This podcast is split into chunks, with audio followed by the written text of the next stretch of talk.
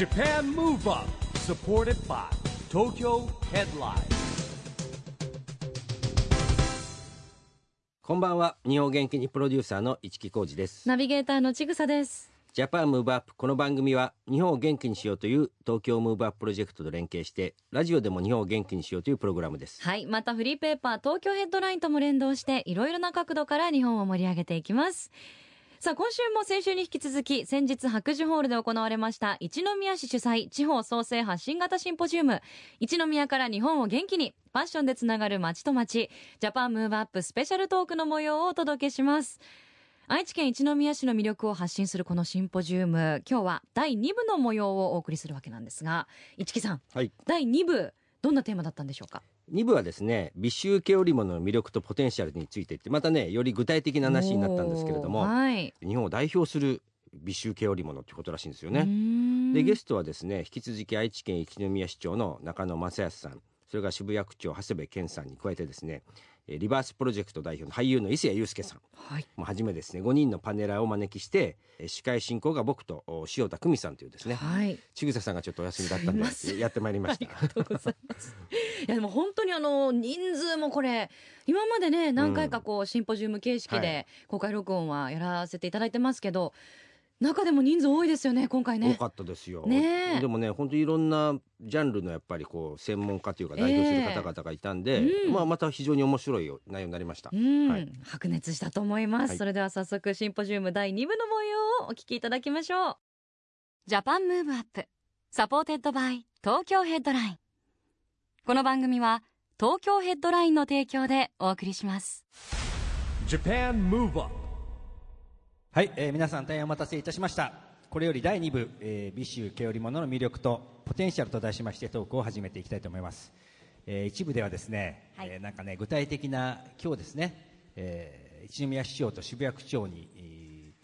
ー加えてですね皆さんまた新しい方がいらっしゃるんです。具体的な展開がね、生まれるんじゃないかと期待しております。はい、楽しみです。それでは早速第2部のゲストをお呼びいたしましょう。どうぞ皆様拍手でお迎えください。愛知県一宮市長中野正康さん、渋谷区長長谷部健さん、リバースプロジェクト代表伊勢谷友介さん、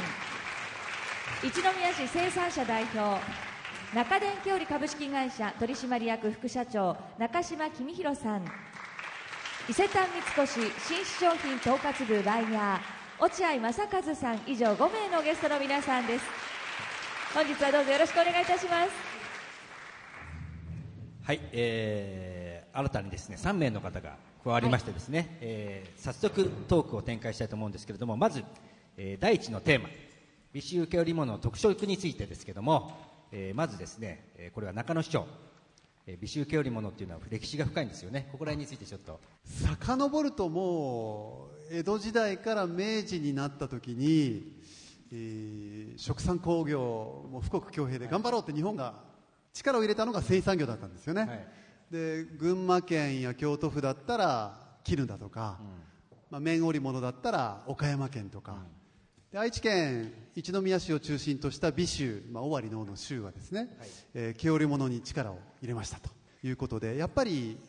繊維産業って作ったものを染めて洗ったりするので水が大事なんですよ。で木曽川のふんだんな水がありますから、まあ、我々一宮周辺は毛織物産業で、どんどんどんどん発展したということで特に、えー戦後昭和の20年代30年代なんかはガチャマン時代と言われてましてですね、え。一回機械がガチャッと動くとそれで万円儲かるみたいな好景気をガチャマン時代と言われてるわけですか。はい、して時もあったようですが、まあ、平成に入ってどうしても安いものは中国だったり韓国だったり人件費が安いところに移ってますけれども、まだまだ、まあ、ハイエンドな高くていいものは一宮周辺で作っております、なるほど、まあ、非常に、ね、歴史があるということがですね今ねあの中野市長の方からお伺いできたんですけれどもでこれをですね実際お作りになったりとか取り扱われたりですね中島さんからですねちょっとそこら辺のもうちょっと深いところをですねお聞かせ願いたいんですけれども。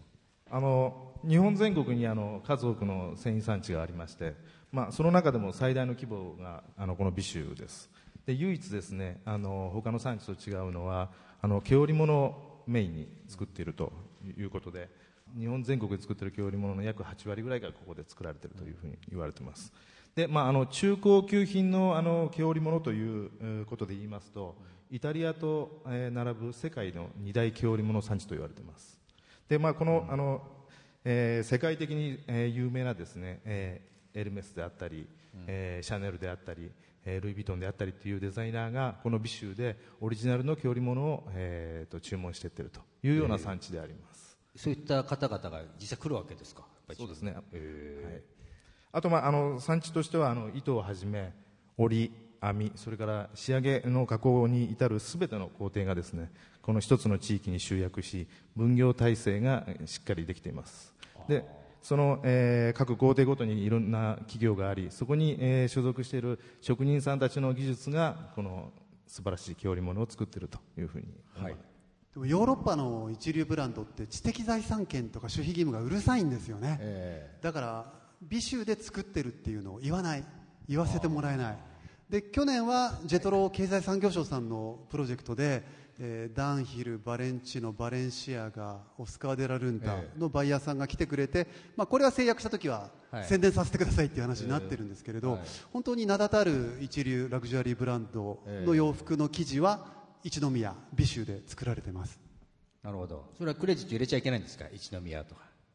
なかなかねそういうわけにはいかないですね、はいえーまあ、続きましてですね実際それをですねあのやっぱりファッションの先端でですね東京でも取り扱われてます、えー三越伊勢丹のですね落合さんにですねあの落合さんもねなんか一宮とも関わりがあるということでちょっとその辺をお伺いしたいんですが。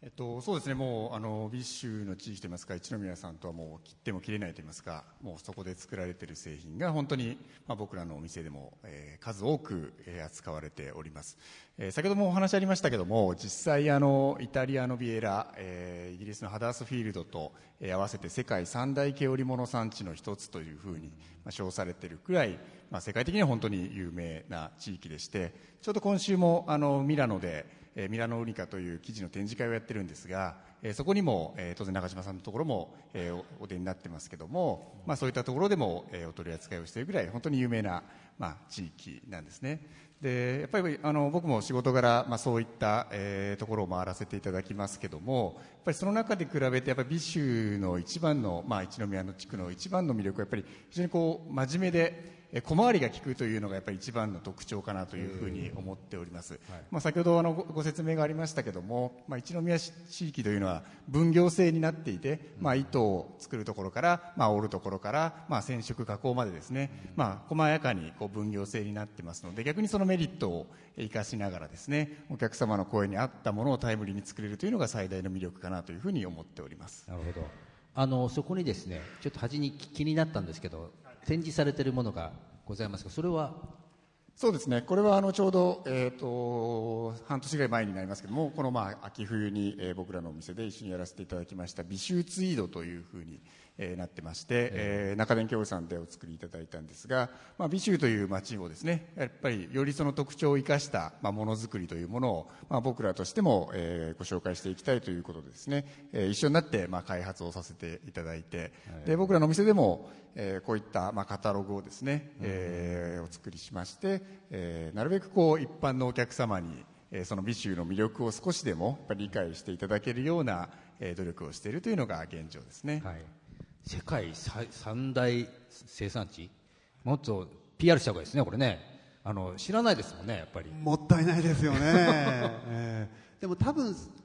一宮市民もそんなに知ってないですね。なるほど、ええ。あ市民の人でもあ実はこんなにすごいものを作ってんだって分かってない。でも外で評価されると急に褒めるってあるじゃないですか日本人って、は学者さんがノーベル賞を取ると急に褒めそやすってね、じゃあ今までどうだったんだと思うんですけれど 一宮市美州で作ってた記事も海外で評価されてるっていうと多分一宮市民住民もあそんなに繊維産業すごいんだって、ね。えー再認識してもらえると思います、だから外から言っても大事ですねという意味ではですねあの奥様が一宮出身というご縁もありましたけど長谷部区長どうでしょう？ファッションの街し渋谷区から見て。やっぱりでもそのやっぱ真実を知るっていうかですね、その作られているものがどこかっていうのを知るっていうのは多分これから当然のことになってくると思うし、本当に僕がちょっと着てる服も海外のブランドだったりするかもしれないけど一宮で作られてるっていうこと多々あると思うんです。だからやっぱそれを知ってやっぱ誇りに思いたいしあのやっぱそれを知ることっていうのをですねそういう機会をやっぱり例えば渋谷を使っていただいてですねあの情報発信力はあると思うんで、まあ、そういったことをやっていただけるとありがたいなお互いにとっていい話だと思うんですよね、うん、はいありがとうございます。さあ。はい続いてのテーマでよろしいでしょうか、はい、さあ続いては地方産業の現状と課題についてです。はい、まずこれについてはですねあの実際、えー、中島さんがですね若者のえー、従事者不足、地方の産業が抱えている課題、まあ、実際おやりになられていると思いますので、えー、ぜひですね課題なんかもお話を聞かせていただきたいと思うんですけども。はい、あの素晴らしい産地と言っていただいているんですけどもあの若者の労働不足の問題はこの美州だけじゃなく繊維産地すべてに共通して言える深刻な問題ですあの技術者やあの職人さんたちの高齢化が進み、えー、ここあと数年でその技術を伝承しないともう、えーと、間に合わなくなってしまうところまで来てますので、まあ、その辺がちょっと心配かなと思ってます。あと企業のですね後継者不足もこれ結構な深刻な問題でして後継者がいなくて廃業とかしますとその産地の機能が低下してしまうというふうになってます。でこの一宮市のあるこの愛知県はですねトヨタ自動車および自動車関連の大きな工場がたくさんありますので若い人たちがすべてその元気のいい自動車関連の方へ行ってしまいちょっと繊維産地は非常に厳しいかなというのが現状です。長野市はあの今のお話を受けてですね、まあ、後継者、まあ、匠のね、えー、伝統芸術とか技術をこうねやっぱり守っていかなきゃいけないわけじゃないですか、はい、そこら辺は結構ご苦労されますよねやっぱね一宮プライドだと思うんですよね、もう一宮市民の人も自分たちの地域の繊維産業にプライドを持てるような形で、なんとか盛り上げていきたいなと、まあ、行政としても思ってます。今でも一宮市の経済全体を見るとですね会社の数で3分の1働いている人でも4分の1出荷高で5分の1ぐらいかな。あの一宮市の最大の産業は繊維なんですよね。ですから繊維産業が元気になれば一宮市も元気になって、うん、えー、もっともっと地域が活性化すると思ってます。で特に才能がある若者はね多いんですよ。いるんですよ。おこし工業高等学校っていう去年100周年を迎えた高校がいるんですけれどここはあの鳥山明さん。はい、あのドラゴンボールだったり、あれちゃんで有名な、鳥山明さんが、まあ、お住まいは隣の市なんですけれども、えー、一宮市の高校に来て学んで卒業されたんですね。でこういう才能ある若者もいっぱいいると思うんで、まあ、なんとか一宮市の繊維産業にプライドを持って、あと続いてくれるといいなと思ってるんで、えー、そこは行政としても環境整備で、えー、応援していきたいと思っております。はいありがとうございます。あのまあですねそんな中でですねそういうなヒントにもなると思いますし、まあ、いろんな展開がねこうコラボしていけるんじゃないかなということでですね、えー、私は見てるんですけども、えー、伊勢谷さんがですね活動されて、はい、リバースプロジェクトの活動なんですけれども、はい、えー、結構、ね、地方創生とかでいろんな意味の観点から活動されていると思うんですが今日はですね、はい、ぜひ伊勢谷さんがやられてますリバースプロジェクトについてちょっとそうですね、はい、お話を伺いたいんです少し説明させていただきます、まあ、僕らあの地域の方で何をやっていますやっているかと言いますと地域創生課題の一つとして、まあ、まあ先ほども言われてましたけど人口減少だったり産業衰退による活力の低下。で実際、まあ、この2つのものことに関してはですねもうどこでも言われていることですね。全員のほとんどの場所が言っていることですね。で僕が不思議だなと思うのはほとんどのところが自分の物品を売りたい売りたい売りたいだけなんですね。あと人口を増やしたいと言うんです。でもその方向だけやってたら全部が人口増えることはまず絶対に起きないといういうのでまずそこやっててダメだと思う、まあ、ずれてる。逆に正攻法なんだけど僕ずれてんじゃないのかなと思ってまして。で一番僕らがその地域に行って活動的だなあの活動してる元気な地域って起業家さんがたくさんいらっしゃるっていうのはもう当然なんです、えー、もちろん起業家さんがあのなんでしょう育育まれる状態にあるということもそうなんですけどあのなんでしょうね。そこに覚悟を決めて根ざした人が一人いたりとかするだけで話が変わってくるというふうなことを体験しながら僕らとしては起業する若者を増やすという形をどうやって地域の中で作るか、えー、そのことをですね考えました。ということで僕らがやり始めたのはですね花もゆというドラマをやったこともありまして僕あのかねてから尊敬します吉田松陰先生やらせていただいたのでですね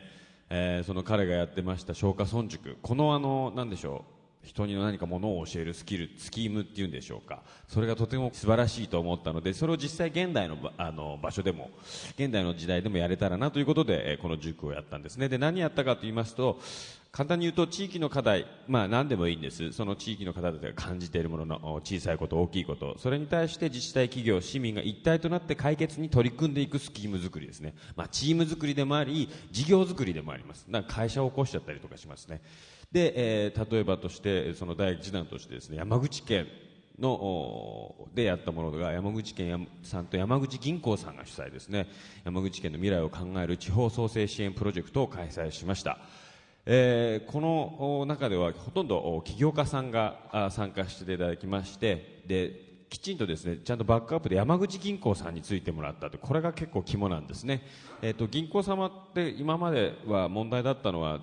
地域のお金を要は預金してもらったのが東京に流れるとかとにかくそのお金が地域で回らない資金がそこに落ちないっていうことが問題だったんですけど最近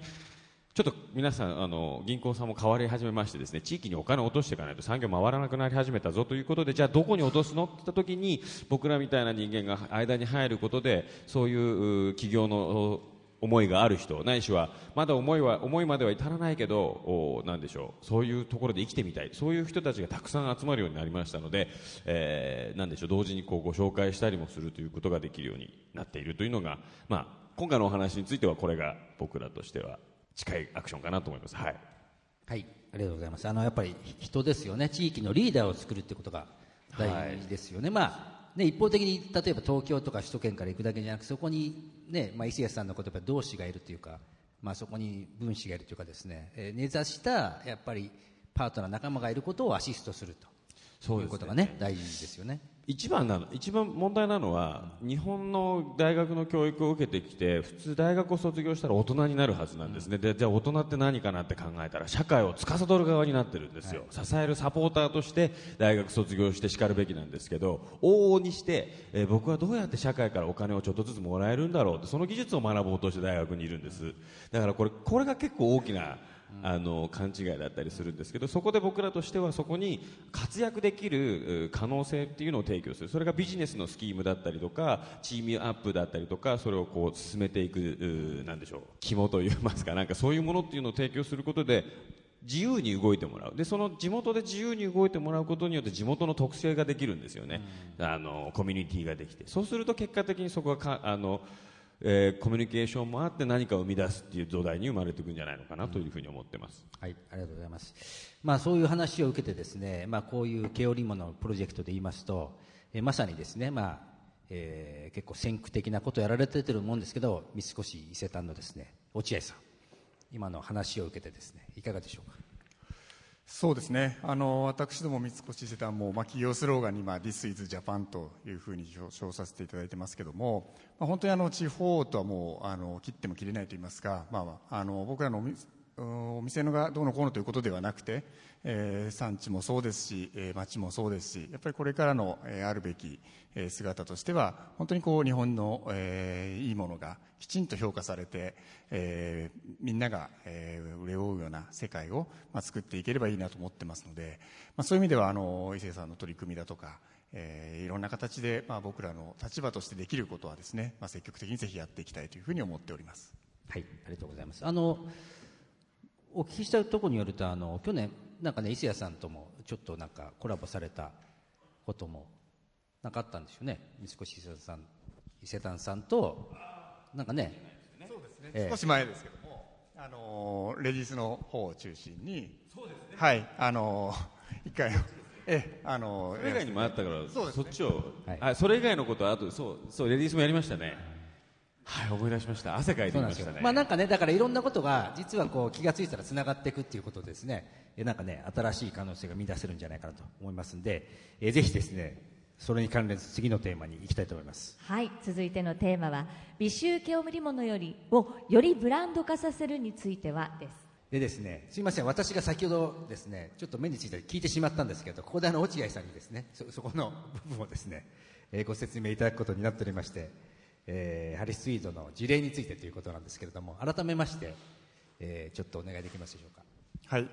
えっと、そうですね。あの、まあ、冒頭もお話ありましたけどビッシュの地区というのは本当に世界的にも評価されているんですけども、えー、その一方でなかなかこうブランド化されてないというのが実は課題かなというふうに思っております、えーまあ、先ほど、まあ、の市木さんからもお話ありましたけども、まあ、まさにハリスツイードみたいな、まあ、島自体をですね一つの名前として世界的に売り出してたりだとかあとは毛織物屋さん自身もですねそれこそ皆さんもご存知のような、えー、ロロピアナですとかゼニアですとか、まあ、そういったところもですねやっぱり、えー、自らの、まあ、ブランドを本当にブランディング化しながら、えー、世界中に販売をしていると、えー、それに対してあの日本のメーカーというのは非常にあの、まああのつつましくというか厳かというか黒子に徹しているところがどうしてもありましてなかなかこう自分たちのネームを前面に出すということが、まあ、今まであまりされてこなかった歴史があるのかなというふうに思っております。そういう意味では今回あの美酒ツイードという形でですね、まあ、きちんとネーミングをさせていただいて、え、いろんな形でですねそのネームをですね、え、まあブランディングをしながらえー、世界中にですね、まあ、打っていきたいと思っておりますしやはり日本の毛織物の生地が、えー、ロンドンのサビルローのテーラーに置かれるような、まあ、時代がですね、えー、来てもらいたいなというのが、えー、僕の思いとしてあります。はいありがとうございます、えー、そしてですね、えー、これもちょっと先走って聞いてしまったんですけども伊勢谷さんリバースプロジェクトとしてですねこの伝統産業のみならずあの国内ブランドの価値を高める活動ね、はい、もう実はされてるんですよね。そうです。それはね、先走りすぎですよ、だから、市木さん。あの、せっかく後でと思って、ええ。ぜひ。ありがとうございます、はい、改めてはい、改めてちょっと僕らのちょっとその物事の作り方というんでしょうか。その事業の作り方なんですけどもともと僕らは人類が地球に生き残るための株式会社として始めました、まあ、あのお金を扱っているのはあの資本主義社会が世界を覆っているのでその活動の中でアクションするのが一番効率的ではないか。あ実質的なんじゃないか。ということでやってます。で、まあ、その株式会社なのになんでこういうことができるかと言いますとですね僕らは最初にそのまず社会課題って何なのってところから話すんですね。ちょっと待ってその説明じゃないじゃんねこれね。まあ、そうですね。ごめんなさい。ちょっと順序を変えますと、えっと、リバースプロジェクトっていうのは、まあ、そのえーと、コラボレーションの場合に関しては例えばまあ大きいスーパーさんだったりとかさまざまな会社さんと組ませていただく時にもそのパートナーさんが実際にその僕らと同じ心持ちで動いている会社かどうかほぼそんなことはないんですね。やっぱりビジネス中心なんです。ただだけれどもその中でも必要とても大事な技術を持っていらっしゃるそれを引き伸ばしたことによってなんか社会貢献型の企業に少しでも形を変えていこうと。僕らだから関わることで形を少しずつ関わ、えー、変えていくということをやっています、えー、やり方としてはそのパートナーさんと一緒にさまざまなソリューションで、えー、CSR 活動のプロデュース company social responsibility と CSV これはこのアクションの方ですね。実際の事業そのままそのものを環境に適用するというふうな活動に変えていくということを僕らのサービスとしてやってるんですね。ということでそんな中で、まあ、生まれたものが例えばそのエアバッグってあの車のエアバッグですね、えー、ほとんど未使用のまま捨てられる。これはあれがいいことなんですよ。未使用のまま。なので運がついてるわけですね、えー、事故らなかった車のエアバッグ。でそれを使って僕らはそのバッグ屋さんと一緒にものを作りました、えー、ということで多分そういうストーリーが僕の中にはあります。運がラッキーがラックがついてですね。でそしてこの3ピーススーツありますがこれこそその美酒の北間織さんとご一緒させていただいて作ったものです。えー、と、皆さん知ってます？その、北間京さんっていうのは、あの、ガラボーって言って、落ち綿を集めて、それをもう一回記事にする機械なんです。それ世界、日本で3台か4台とか、もうなくなっているっていうものなんですけど、要は、言うなればもうすでに昔からある技術でゴミっていうものを価値のあるものあるものに変えたと。でも布にしてもまだもうすでにこの時点ではまだこの時代だと価値になってないんですね。なので僕らはそのストリートブランドでもな彼らはもうパリでも活躍してますけどもジョン・ドーレン・サリバンというブランドさんとコラボレーションしまして、えー、まだその時はタオルとして使ってたものをですね僕はスーツの生地にしてそれこそこれお伊勢丹さんとあの売らせていただいてゴミだったものが12万円になって売れたんですね3ピース。しめしめと思うんですね。世の中で捨てられてゴミになって二酸化炭素になるかっていうものしかないものをクリエイターが関わることによって価値のあるものに変えてそして誰かの命を守るないしは温かさになるっていうのはクリエイターとしてすごく嬉しいことです。で、こっちの一番右の今度地域資源のリデザインということで有田焼という焼き物なんですけど生産工程がだいぶ昔と比べて変わってきてまして、まあ、安価ではないんですけど安価なものに関してはシールで貼ってるんです。それ以前まで作っていた絵図柄のシールをを貼っていくということをやっているので僕らとしてはそのシールの再構成っていうのをやってみました。グラフィックの再構成ですね。コンピューター上で再構成してもう一回転写するということで、えー今までにない有田焼を出した。これは結構売れるんですよね、まあまあ、全部売れたんですけれども。ということを僕らの、おはい。ストーリーにしてます。だから僕が思うのは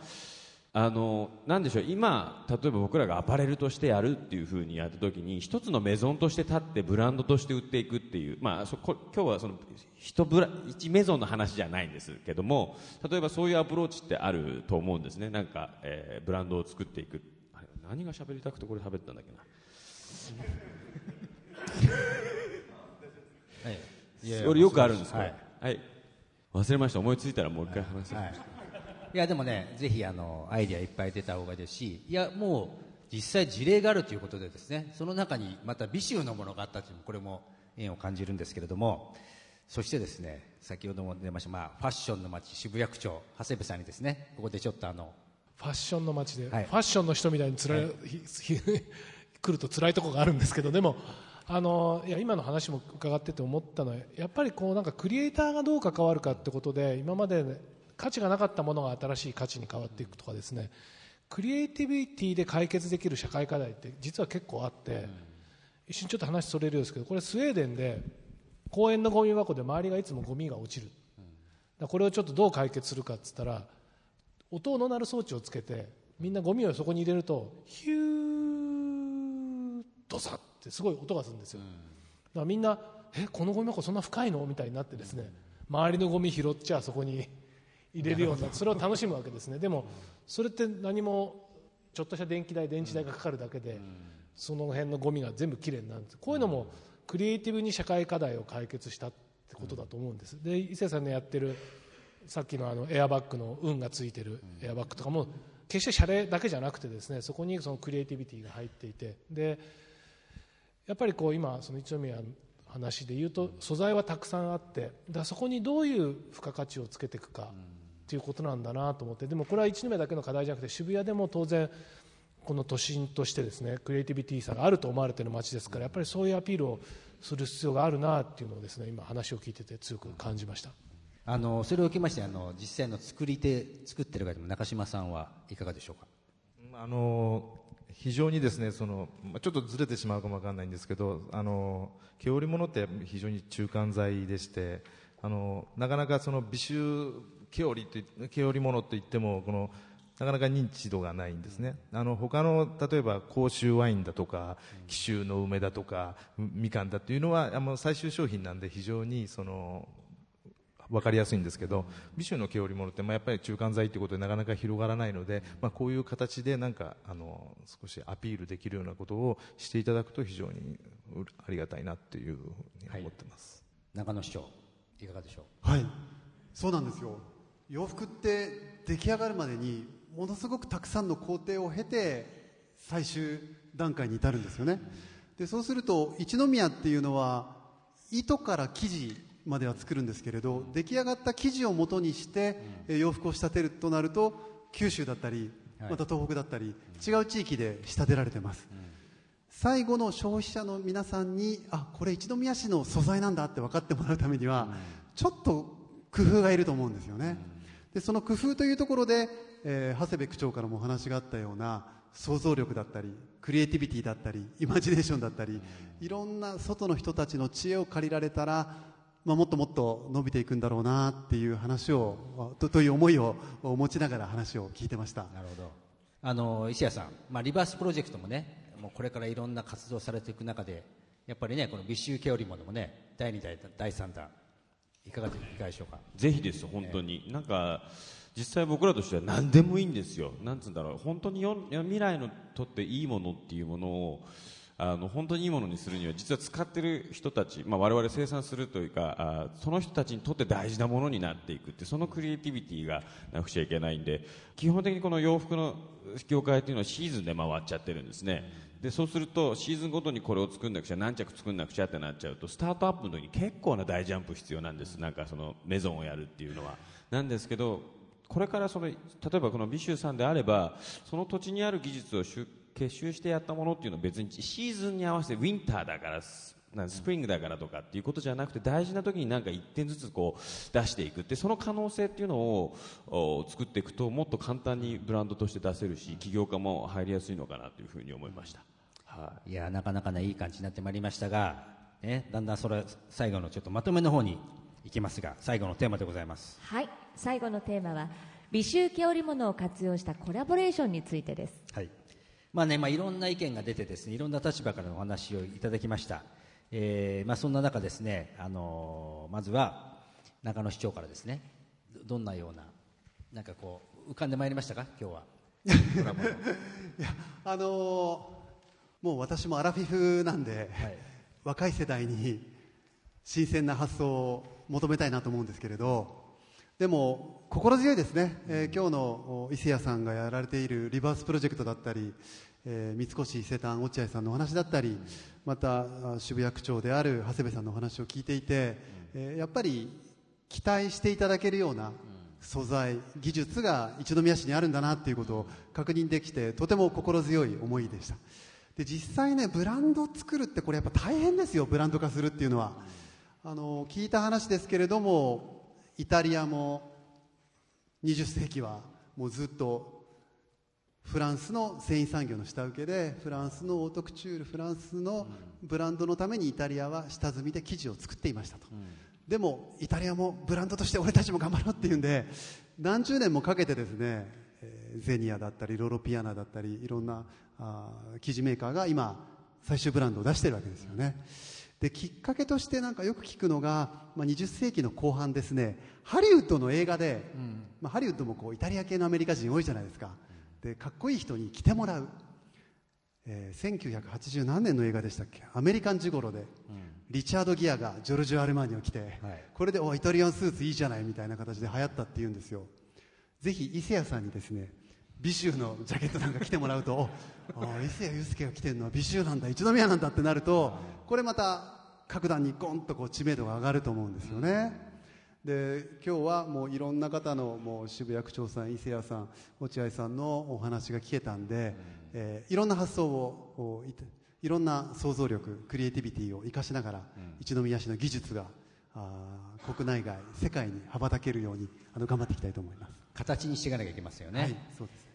いやし続きましてあの、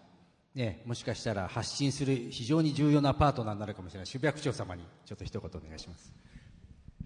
えーそうですね、まあ、ぜひ、まあ、先ほどもちらっと言いましたけどあのお土産を作りたいなって思ってるんで、なんかそれをこう一緒にできたらいいなっていうのと、まあ、あとはぜひその伊勢谷さんが伊勢谷さんが着たですね。あの美州のスーツを見て、僕もそれを着たいって あの思っておりますけども、ええ。でもやはりできることはあると思うし、あのそのお土産もアイデアあるんです、あのでもそれをちょっと後でちゃんとしっかりプレゼンさせていただいてですね、あの渋谷が渋谷にはやっぱりその日本だけじゃなくて海外の人もたくさん来てますから、まあ、そういう人たちにですねその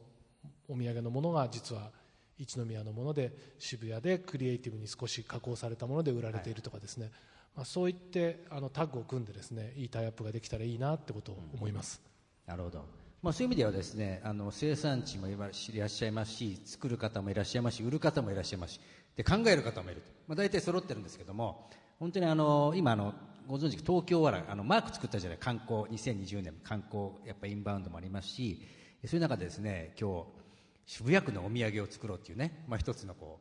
う面白いテーマも出ましたしで多分僕は伊勢谷さんがスーツを伊勢谷さんがスーツを着るんじゃなくて伊勢谷さんたちリバースプロジェクトが考えたスーツをねぜひね着ていただきたい。みんなで着れるようになれたらですねいや僕伊勢谷さんと同じスーツ着たら違いが際立っちゃうだけなんで ちょっとなら並んで立ちたくないですよね。あのサイズはいろいろ考えればいいわけですからね。はい、ということでですね、えー非常にあの、えー期待ができるですね、えー展開になってまいりましたが続きましてですね落合さんからもですねちょっと今こう役割分担が見えてきたんですがいかがでしょうか？そうですね。あのぜひ伊勢谷さんに来ていただくスーツをうちで販売させていただければ あの思いますけどね、まああのまあ、やっぱり僕らがの役割としてやっぱり一番、まあ、お客様に近いところで、えー、普段、まあ、お仕事させていただいて、えー、日々多くの、まあ、お客様にご来店いただいている、えー、状況ですので、えー、ぜひあの、まあ、美酒の魅力をですね本当にあの一般の方にやっぱり知っていただくのはやっぱりそれは僕らの、えー、役割だというふうに思っておりますのであの一緒になってですね、えー、ぜひ頑張っていきたいというふうに思ってます、はい、ありがとうございます。中島さんいかがでしょう？あの伊勢さんがやられているこのリリバースプロジェクトですよね、実はあの毛織物に使っているウールは半永久的にそのリサイクルができるということでして、まあ、あの出来上がった製品をもう一度糸に戻してまた製品をできる、というふうに、まあ、非常にそのリサイクルできると。それからまあ最終的にもう使わなくなったら土に埋めればもう自然と土に帰るという非常に環境のいい素材ですのでぜひともこの辺も応援していただきたいというふうに思っています。いやいい方向にね話がまとまりつつありますがですね、今日はですね本当にこう、えー、役割分担が見えたようなね形でですね、まあ、いろんなアイデアが出ましたけどもなんかこれをね、えー、やっぱり考える人作る人、えー、発信する人販売する人っていう中がですね、えー、今日生まれたアイデアとか種がまあですね成長していけるようになれたらいいなと思ってですね、えー、今日のシンポジウムを終わりにしたいと思います、えー、どうも皆さんありがとうございました。ありがとうございました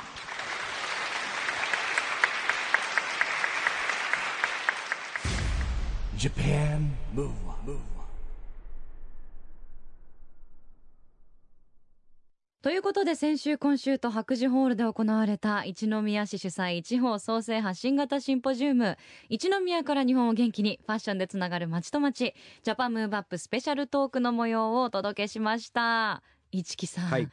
トーク止まんないじゃないですか皆さん。そうなんですよ。特にねね、えー、伊勢谷さんのリバースプロジェクトを語る熱いトーク。ですね、うん、ですね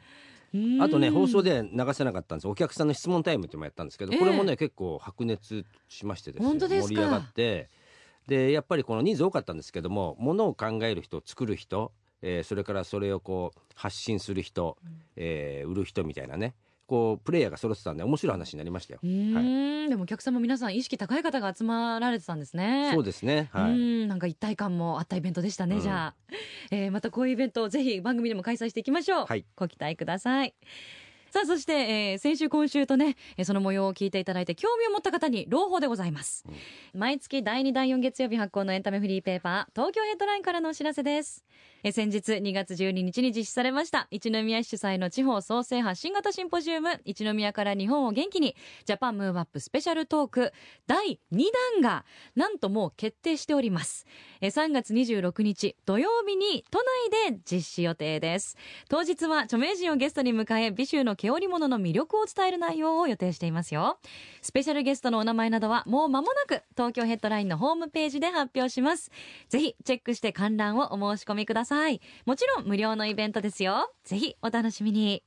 ということで、今後もね、ますます楽しみなジャパンムーブアップ。はい、今週はそろそろお別れのお時間です。次回も元気のヒントたくさん見つけていきましょう。はい、オリンピック・パラリンピックが開催される2020年に向けて、日本を元気にしていきましょう。はい。 Japan Move Up、お相手は市木浩二と、ちぐさでした。それではまた、来週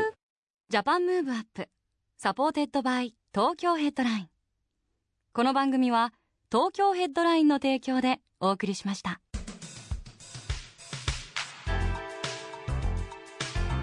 Japan Move